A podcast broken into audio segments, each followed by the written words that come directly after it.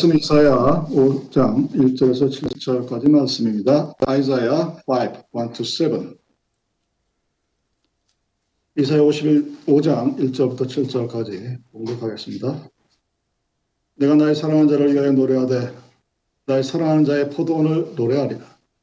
나의 사랑하는 자에게 포도원이 있으며 힘이 기름진 산으로다. 땅을 파서 돌을 제하고 극상품 포도나무를 심었도다. 그 중에 망대를 세웠고 그 안에 술토를 팠었도다. 좋은 포도 몇 개를 말았더니 들 포도를 맺혔도다. 예루살렘 거민과 유다 사람들아 구하노니 이제 나와 내 포돈 사이에 판단하라. 내가 내 포돈을 위하여 행하고외 무엇을 더할 것이 있었으랴. 내가 좋은 포도 몇 개를 기다렸거늘 들 포도를 맺힘은 어쩌민고. 이제 내가 내 포도원에 어떻게 행할 것을 너희에게 이르리라. 내가 그 울타리를 걷어 먹힘을 당케 하며 그 담을 허러 짓밟히게 할 것이요. 네가 그것을 황묵해 하리니 다시는 가지를 자름이나 복을 도두지 못하여 진려와 형국이 날 것이며 내가 또 구름을 명하여 그의 비를 내리지 말라 하리라 하였으니.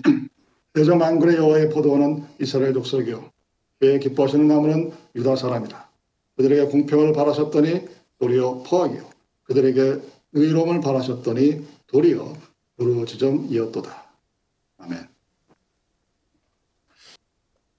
구약에서 하나님의 선민 이스라엘을 가리켜 포도원으로 비유합니다. 신약에서는 하나님의 교회와 그의 신자를 가리켜 포도나무라고 지칭합니다. 자, 좋은 아주 좋은 포도나무를 심었는데 산포도와 들포도가 나오고 참포도로 심었더니 가짜 포도가 나오고 선한 포도로 심었더니 악한 포도가 나왔다. 이사야의 고백입니다. 근데 예수를 말미암아 산 포도는 상품 포도로 변하고 들 포도가 참 포도로 악한 포도는 선한 포도로 변하게 되는 것.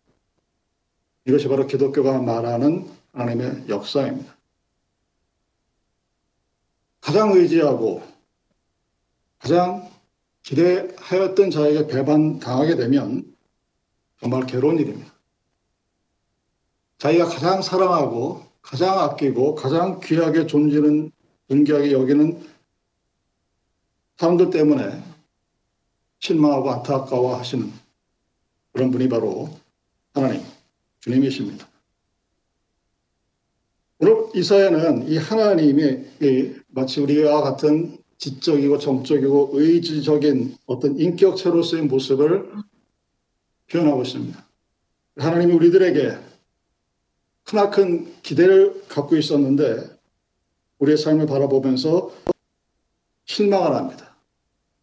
그리고 그 기대와 실망 사이에 있었던 모습을 오늘 포도원이라는 곳을 통해서 우리들에게 말하고 있습니다. 과연 우리가 무엇 때문에 하나님을 실망시켰을까? 그것을 바로 알면 그것이 우리에게 은혜가 될 것입니다. 농부가 아주 기름진 산에 위치한 포도원의 땅을 파서 돌을 제하고 극상품 포도나무를 심었습니다. 망대를 세웠고 술투를 판 후에 좋은 포도가 몇 개를 기다렸습니다. 농부의 기대와는 달리 한 해가 다 돼가는데 들포도를 맺었습니다. 1년 동안 농사지었던 수고와 보람이 사라져버린 것입니다. 우리는 이 어처구니없는 사건을 보면서 무엇을 생각하고 무엇을 기대하고 무엇을 바랄 수 있을까 생각해보는 시간이 되길 바랍니다. 자, 기름진 산에 포도원을 만들었다고 했습니다. 그 꿀이 흐르는 가나안 땅으로 비유되어지는 그래서 아주 좋은 살기에 넉넉한 그런 환경이 구비되어졌습니다. 하나님이 이스라엘 백성들이 끊임없이 되풀이 되어지는 하나님에 대한 배반과 반역임에도 불구하고 기름진 산에 포도를 만드셨습니다. 이 이야기는 우리들에게 끊임없이 은혜를 주시고 은총의 조건을 통해서 본인과 하나님을 영화롭게 하며 영광과 감사를 드릴 수 있는 충분한 조건을 이미 우리들에게 허락하셨다는 이야기입니다. 그 기름진 땅만 준 것이 아니라 그 땅을 파서 돌을 버리셨죠. 그리고 그 만드신 포도원을 누군가 해치 못하도록 울타리를 부르셨습니다. 자기의 백성을 보호하셨고 그들이 잘 자랄 수 있도록 성장해서 아름다운 열매를 맺을 수 있도록 들판에 심겨진 돌을 일일이 다 주워다 버리셔서 정말 좋은 옥토를 만드셨습니다. 우리의 마음을 차지하고 있는 돌 같은 굳고 완고한 마음을 제하시기 위해서 은혜를 더하시고 열매 맺기에 부족하지 않은 장성한 믿음으로 자랄 수 있도록 울타리로 채우고 우리를 지켜주셨다는 얘기입니다. 그리고 그 안에 극상품 포도나무를 심으셨습니다. 그러니까 완벽한 포도가 잘 자랄 수 있는 환경을 만드신 하나님이 그곳에 가장 좋은 극상품의 포도나무를 심으셨습니다. 이스라엘 백성들을 택하셨고 적과 꿀이 흐른다는 가나안 땅으로 인도하셨고 그곳에서 그들이 잘 살 수 있도록 여건을 만드시고 그곳에 그들이 있음으로써 30배, 60배, 100배라는 놀라운 열매를 맺을 수 있는 포도나무를 심으셨습니다. 우리들에게 이미 하나님을 바로 믿을 수 있는 참된 신앙을 허락하셨습니다. 우리들에게 최상의 규례와 법도를 주셨고 그 안에서 우리가 하나님 나라의 아름다움을 누릴 수 있 도록 하는 특권을 이미 허락하셨다는 얘기입니다. 우리가 씨 뿌린 자에 비해서 알 수 있듯이 좋은 땅에서 좋은 나무가 자라다. 만약 우리의 마음이 착하고 진실된 마음이었다면 우리는 말씀을 통하여 그 말씀으로 이루어지는 여러 가지 아름다운 결실을 맺을 수 있었을 것이라는 얘기입니다. 그리고 망대를 세우셨습니다. 자, 포도원을 지키시고 그리고 보호하셨고 또한 피난처로 사용하기도 하는 망대. 사사기 9장 51절에 일꾼들의 안식처이자 피난처로 사용되어졌다는 기록이 있는 망대를 세우셨습니다. 신학자들은 이 망대를 오늘날의 교회로 비유적으로 해석하는 것으로 이해합니다. 그래서 하나님의 능력을 체험하고 하나님의 은혜와 자비가 있는 것으로서 망대가 있었습니다. 그 망대는 예수 그리스도를 통하여 하나님 스스로가 우리의 망대가 되어 주셨습니다. 즉 우리가 반석 우리의 반석이 되어 주셨고 우리의 요새가 되어 주셨습니다. 우리의 포트레스가 되어서 세상으로부터 들어가 숨어서 지킬 수 있고 인내할 수 있고 참을 수 있는 그런 곳이었습니다. 모든 죄악과 죽음의 길에서 건져 주셨고 환란 날에 우리가 피할 바위가 되셨고 방패시오 구원이요 뿔과 산성이 되어 주셨던 그런 모습이었습니다. 그리고 마지막으로 술틀을 짰다 팠다고 되어 있습니다. 술틀이라는 것은 포도주의 즙을 짜기 위해서 포도원을 설치한 것입니다. 포도원을 가진 자라면 누구나 가지고 있어야 되는 필수적인 기구죠. 그 술틀 안에 포도를 넣고 포도를 밟으면서 그리스도의 고난을 생각하고 하나님의 심판을 생각합니다. 그래 거기서 얻어지는 가장 좋은 포도주를 구별해서 하나님 앞에 제물을 드린다는 것입니다. 하나님의 포도원 안에 술틀을 만드셨을까요? 그것은 하나님의 백성이 하나님께 온전한 예배와 제사를 드리는 것을 원하기를 바라기 때문입니다. 근데 포도원에 이스라엘 백성들이었습니다. 근데 그들의 포도를 맺지 못하고 들 포도 열매를 맺었습니다. 이스라엘 백성들이 하나님에 대한 악행을 가리키죠. 그 선지자 이사야가 오늘 본문을 통해서 하나님의 기대를 저버린 이스라엘의 잘못을 지적하고 그들의 죄악상을 선포한 것입니다. 하나님은 그들을 무한히 사랑하셨고 그에 대한 반응을 아름답게 원하셨지만 이스라엘 백성들은 하나님의 기대와 정반대의 삶을 살아갔습니다. 사랑을 받았다는 것은 인정합니다. 근데 그것의 사랑에 대한 보답을 하지 못하는 이 모습. 마치 오늘날의 그리스도인들의 모습을 들은 것과 같습니다. 제가 항상 그리고 매일매일 저도 기억하고 애쓰고 노력하는 것. 나에게 주신 하나님의 지나간 은혜입니다. 나는 하나님의 사랑을 알고 있고 기억하고 있고 얼마나 그 하나님의 사랑에 대해서 감사하며 사는지 매일매일 순간순간 돌아보시기 바랍니다. 이런 포도나무가 1년이라는 기간을 지나서 열매를 맺기 위해서는 농부가 정말 세심하게 관리해야 됩니다. 어떤 나무든지 그 나무가 심어졌을 때 열매가 맺지 않으면 아무런 결과가 없게 됩니다. 포도나무가 심겨진 이유는 포도나무에서 열매가 맺혀지기를 원하는 농부의 심정이, 사랑이 결실로 나타나는 것입니다. 그러니까 우리 자신을 향해 쏟으신 하나님의 은혜, 포도원 나무를 심으시고 그 나무를 향하신 하나님의 사랑처럼 나를 향한 하나님의 은혜와 사랑을 나는 얼마나 기억하고 있을까? 사람들이 하나님의 사랑을 모자란다고 말하지 못합니다. 하나님의 열심이 부족하다고 감히 지적할 수 있는 사람이 없습니다. 하나님이 그의 사랑과 그분의 열심과 그분의 진정으로 하나님의 택한 백성들이 하나님의 뜻에 합당한 삶을 살 수 있는 충분한 조건을 공급해 주셨다는 사실을 어느 누구도 부인하지 못합니다. 그런데 왜 포도가 포도나무에서 들포도가 맺혔느냐? 그것이 하나님의 은혜라는 사실을 잊어버립니다. 그리고 그 포도나무에 열매가 맺힌 공로가 힘이 바로 나에게 있다고 돌렸을 때 우리는 참 포도나무를 포도나무에서 포도 열매를 맺지 못하고 들포도를 맺습니다. 당연히 하나님은 실망하시고 진노하시고 거룩한 분노를 불러 일으키십니다. 우리가 감사하는 것은 하나님의 은혜입니다. 그 하나님의 은혜는 내가 비록 물을 주는 자라 할지라도 내가 주는 물 때문에 어떤 열매가 자라는 것이 아니라 자라나게 하신 분은 오직 하나님이라는 서더발의 고백과 마찬가지입니다. 근데 우리는 나는 물을 주었다. 나는 씨를 뿌렸다. 나는 벌레를 없애줬다. 그래서 이렇게 잘 되었다. 뭔가 잊어먹고 있습니다. 자라나게 하신 분은 하나님이라는 가장 기본적인 은혜를 망각하고 살아가게 되는 것입니다. 하나님이 얼마나 그날을 기다리셨을까요? 돌밭에서 돌을 치우고 울타리를 세우고 망대를 세워서 가장 좋은 포도나무 심고 기다렸는데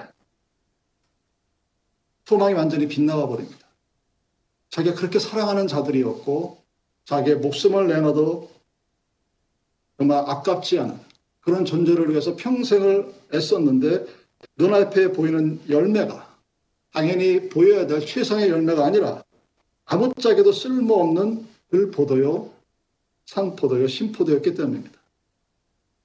잎만 무성하고 꽃은 아름다운데 열매가 없으면 그것은 무화과나무의 저주에서 보듯이 하나님의 저주의 대상이 됩니다.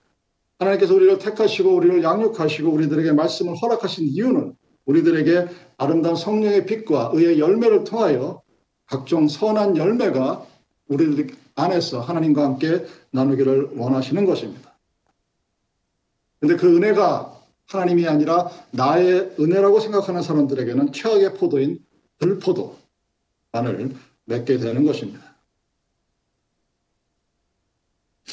어떻게 해서 가장 좋은 극상품 포도나무를 심었는데 거기에 들포도가 맺혔을까?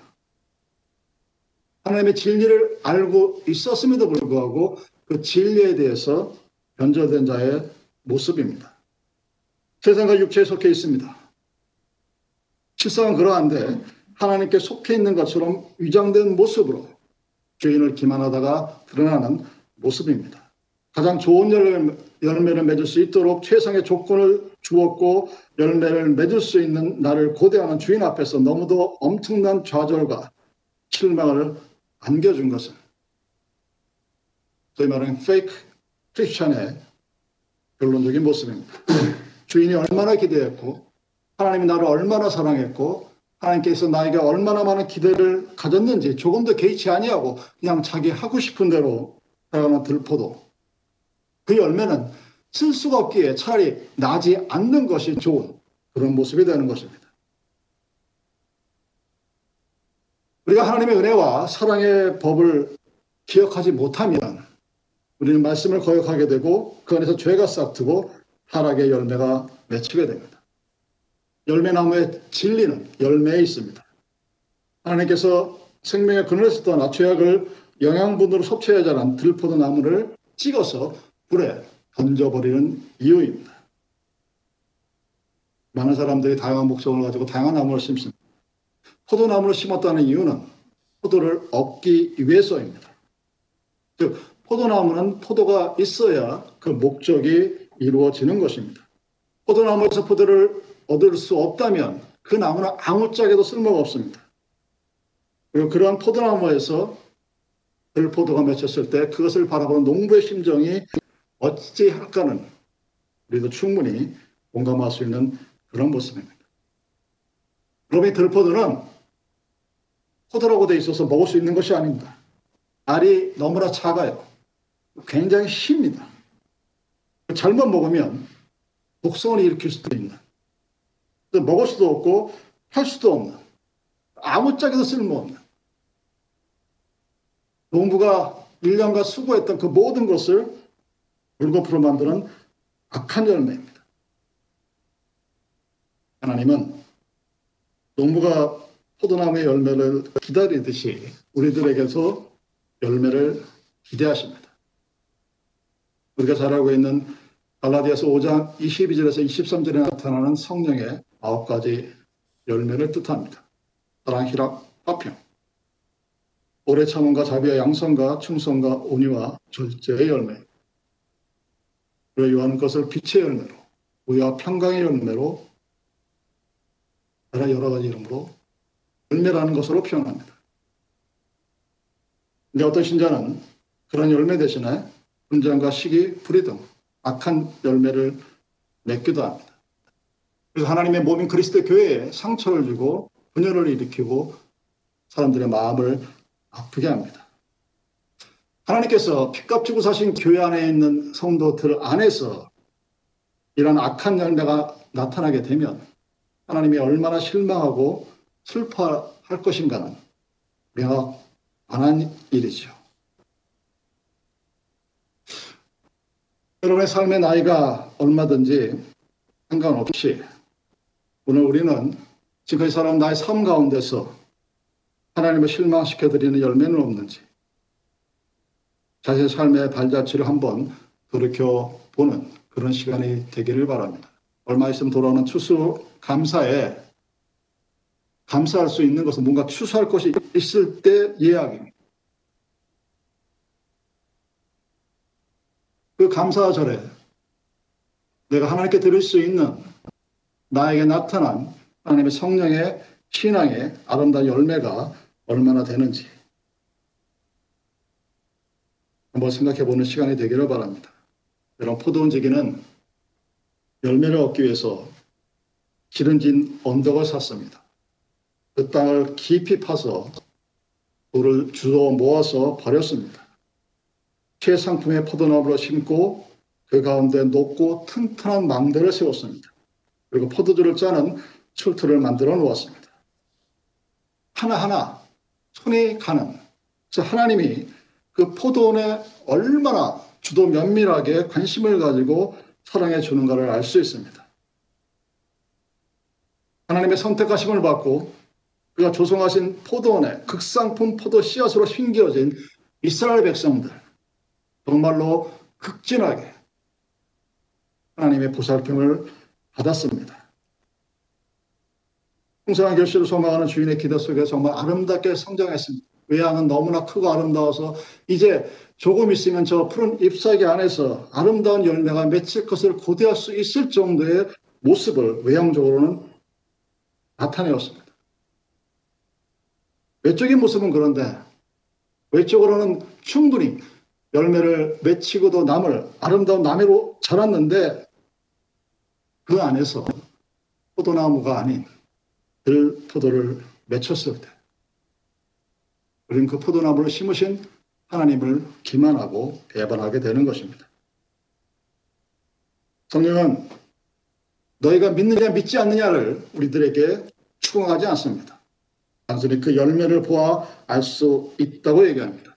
만약 우리가 포도나무인데 올바른 포도나무를 맺지 못하고 들포도를 맺는다면 그것은 배은망덕을 맺었고 하나님의 말씀을 잊어버리고 살아가는 인생들의 모습입니다. 선택된 자의 특권은 있었지만 의무는 깨닫지 못한 그래서 무사와 아닌 나태와 게으름으로 주어진 시간을 보내다가 인생이 100년을 살아도 50년을 살아도 아무런 열매가 맺지 못하는 멸망으로 가는 어처구니 없는 삶을 살게 되었던 것입니다. 우리들에게 포도원을 만드셨습니다. 그리고 그 포도원에 심겨진 포도나무에서 훌륭한 열매가 많이 맺힐 것을 기대하시는 하나님의 심정을 우리는 헤아릴 수 있어야 됩니다. 그래서 들포도는 여러분 사단의 열매를 뜻합니다. 먹지도 못하고 팔지도 못하고 보관도 할 수 없는 들포도는 하나님께서 원하시는 아름다운 그리고 귀하신 성도들의 모습이 아닙니다. 그 성경은 그래서 끊임없이 증거합니다. 열매가 없는 자는 결국 심판을 당할 수밖에 없다, 없다고 말씀하십니다. 마태복음 3장 10절 이미 도끼가 나무 불에 놓였으리 좋은 열매 맺지 아니하는 나무마다 찍어 불에 던지우리라. 아, 왜 이렇게 슬프고 답답하고 어려운 이야기를 이사야가 했을까? 여러분, 하나님이 우리를 잘 아시기 때문입니다. 어떤 사람이 묻습니다. 자기가 잘못한 걸 너무나 잘 알아요.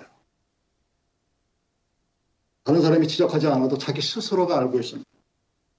그래서 이런 나를 누군가 사랑하고 보살펴 준다는 생각을 하지 않고 살아가는 그런 분들이 참 많습니다. 근데 누군가 다가와서 그 사람을 사랑한다고 그럽니다. 그 사람 입장에서는 그 말을 믿을 수가 없어요. 왜냐하면 자기 자신이 이렇게 못되고 자기 이익을 위해서 일을 했는데 어떻게 나를 안다고 해서 나를 사랑한다고 할 수 있나? 믿지를 못합니다. 여러분 누군가를 안다는 것 여러분이 누군가를 안다면 절대로 그 사람을 미워할 수가 없습니다. 여러분이 누군가를 미워하는 마음이나 감정이 남아 있다는 것은 그 사람을 잘 모른다는 것을 뜻하는 거예요. 때로 부모와 자식 간에 부부 간에 미움과 시와 질투가 생기는 이유가 뭐냐? 근본적인 원인은 그 사람에 대해서 모르는 거예요. 비록 부부랄지라도 비록 부모와 자식이라 할지라도 모르니까 그 사람을 미워하기도 하고 질투하기도 합니다. 근데 알면은 미워할 수가 없어요. 하나님이 오늘 본문을 통해서 마치 이 본문 자체만 딱 띄워놓고 생각하면 되게 미워하시는 것 같죠. 되게 구박하시는 것 같죠. 되게 우리들이 잘못된 것을 얘기하는 것 같지만 왜 그런 말씀을 하시느냐? 우리를 미워하기 위해서, 구박하기 위해서 아니란 얘기입니다. 하나님 우리를 너무나 잘 아세요. 너무나 잘 알기 때문에 우리를 미워하기 위해서 그 말씀을 하는 것이 아니라 우리가 하나님의 구원의 반열에 들어갈 수 있도록 하기 위해서 이 말씀을 하시는 것입니다. 근데 우리는 하나님을 모릅니다. 그래서 하나님이 나에게 너에게 왜 열매가 없느냐는 이 지적을 들을 때 하나님을 모르기 때문에 하나님을 기피합니다. 아담과 하가 그들의 죄가 드러났을 때 하는 첫 번째 행동이 무엇입니까? 하나님의 시선으로부터 도망가는 거예요. 다른 말로 우리 인간의 본성에 내가 뭔가 잘못했을 때 내가 하나님 앞에 나서, 나타났을 때 하나님이 나를 징계하신다고 생각하고 도망을 가려고 합니다. 하나님이 불렀을 때 그 음성을 못 들은 척 합니다. 하나님 우리를 불렀을 때 나뭇잎으로 우리의 부끄러운 것을 가리키고 마치 모든 것을 다 가리킬 수 있었던 것처럼 머리를 올립니다. 왜 그랬을까? 우리는 하나님을 모르기 때문입니다. 성경 공부 그렇게 많이 하고 신비학 박사기를 받아도 하나님을 모르면 우리는 하나님께 대해서 실망하고 속상해하고 하나님 왜 나한테 이러셨을까? 그렇게 말을 합니다. 근데 하나님 우리를 아세요. 우리를 너무나 잘 아시기 때문에 우리의 삶 속에서 열매가 없고 들포도를 맺었음에도 불구하고 그래서 아무짝에도 쓸모없는 그런 모습으로 된다 할지라도 우리를 너무 잘 아시는 하나님께서 우리에게 주어진 이 말씀을 통하여 우리로 하여금 하나님 앞으로 돌아오도록 기다리고 계시는 것입니다. 하나님 우리를 너무나 잘 아십니다. 그래서 우리는 하나님은 우리를 미워하지 않으십니다. 하나님 우리를 사랑하십니다. 하나님 우리를 너무나 잘하셔서 우리가 비록 하나님 앞에서 올바른 포도나무의 열매를 맺지 못한다 할지라도 그런 우리를 미워하지 않습니다. 그럼 우리가 돌아오기를 기다리시는 것입니다. 여러분 이 말씀은 너희들 지나간 삶을 돌아보면서 너희들의 삶의 삶 속에서 어떤 열매가 있나 따져봐서 옳은 열매를 맺지 못한 너희들은 칭찬 내가 가만 안 둘 거야 하는 단지 경고의 그런 말씀이 아니라는 사실입니다. 하나님이 얼마나 우리를 위해서 애쓰셨는가를 그 포도원을 만드시고 배관하시고 심고 가꾸고 기다리고 또 기다리는 그 세월을 통해서 우리는 알 수 있습니다. 그래서 거기에 들포도가 맺혔습니다. 하나님께서 뭐라고 얘기하십니까? 들포도가 맺힘이 어점인고 나에게 묻는 겁니다. 우리들에게 묻는 겁니다. 하나님은 우리를 너무 잘 아시기 때문에 하나님을 미워하지 우리 하나님은 우리를 미워하지 않습니다. 근데 우리는 하나님에 대해서 잘 몰라요. 목사인 저도 잘 몰라요. 그래서 때로는 하나님께 대해서 하나님의 말씀에 대해서 삐딱한 시선으로 바라보기도 하고 똑바로 걸어야 되는데 똑바로 걷지 못하고 그런 삶을 살기도 합니다. 그럼에도 하나님은 우리를 사랑하십니다. 왜? 우리를 잘 알기 때문에. 이 포도나무의 비유는 포도나무의 이야기는 우리들이 우리들의 삶 속에서 구원으로 이어져가는 성령의 열매를 드릴 수 있는 하나님께로 함께하며 하나님과 함께 살아가기를 원하는 주님 앞에 온전한 예배를 드리기를 원하는 하나님의 사랑이 우리들에게 보여지는 그런 말씀입니다. 사랑 여러분, 하나님은 우리를 너무나 잘 아십니다. 그래서 절대로 우리를 미워하지 않습니다. 우리가 우리의 삶에서 온전하고 아름다운 성령의 열매를 하나님께 드릴 수 있는 그날까지 우리를 기다리시고 보호하시고 함께 하시는 하나님의 사랑이 이사야 5장 1절과 7절에서 나타난 메시지인 것을 여러분 기억하시기 바랍니다. 수고하시겠습니다.